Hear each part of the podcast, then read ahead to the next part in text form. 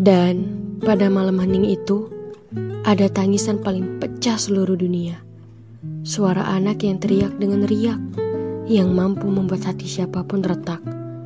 Pasrah dan segala bentuk tindak paling mematikan ia teriakkan.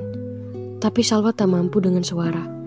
Maka diambilnya secari kertas dengan pensil yang sudah lebih dulu digenggam pada tangan kanannya. Kewajiban harus diselesaikan.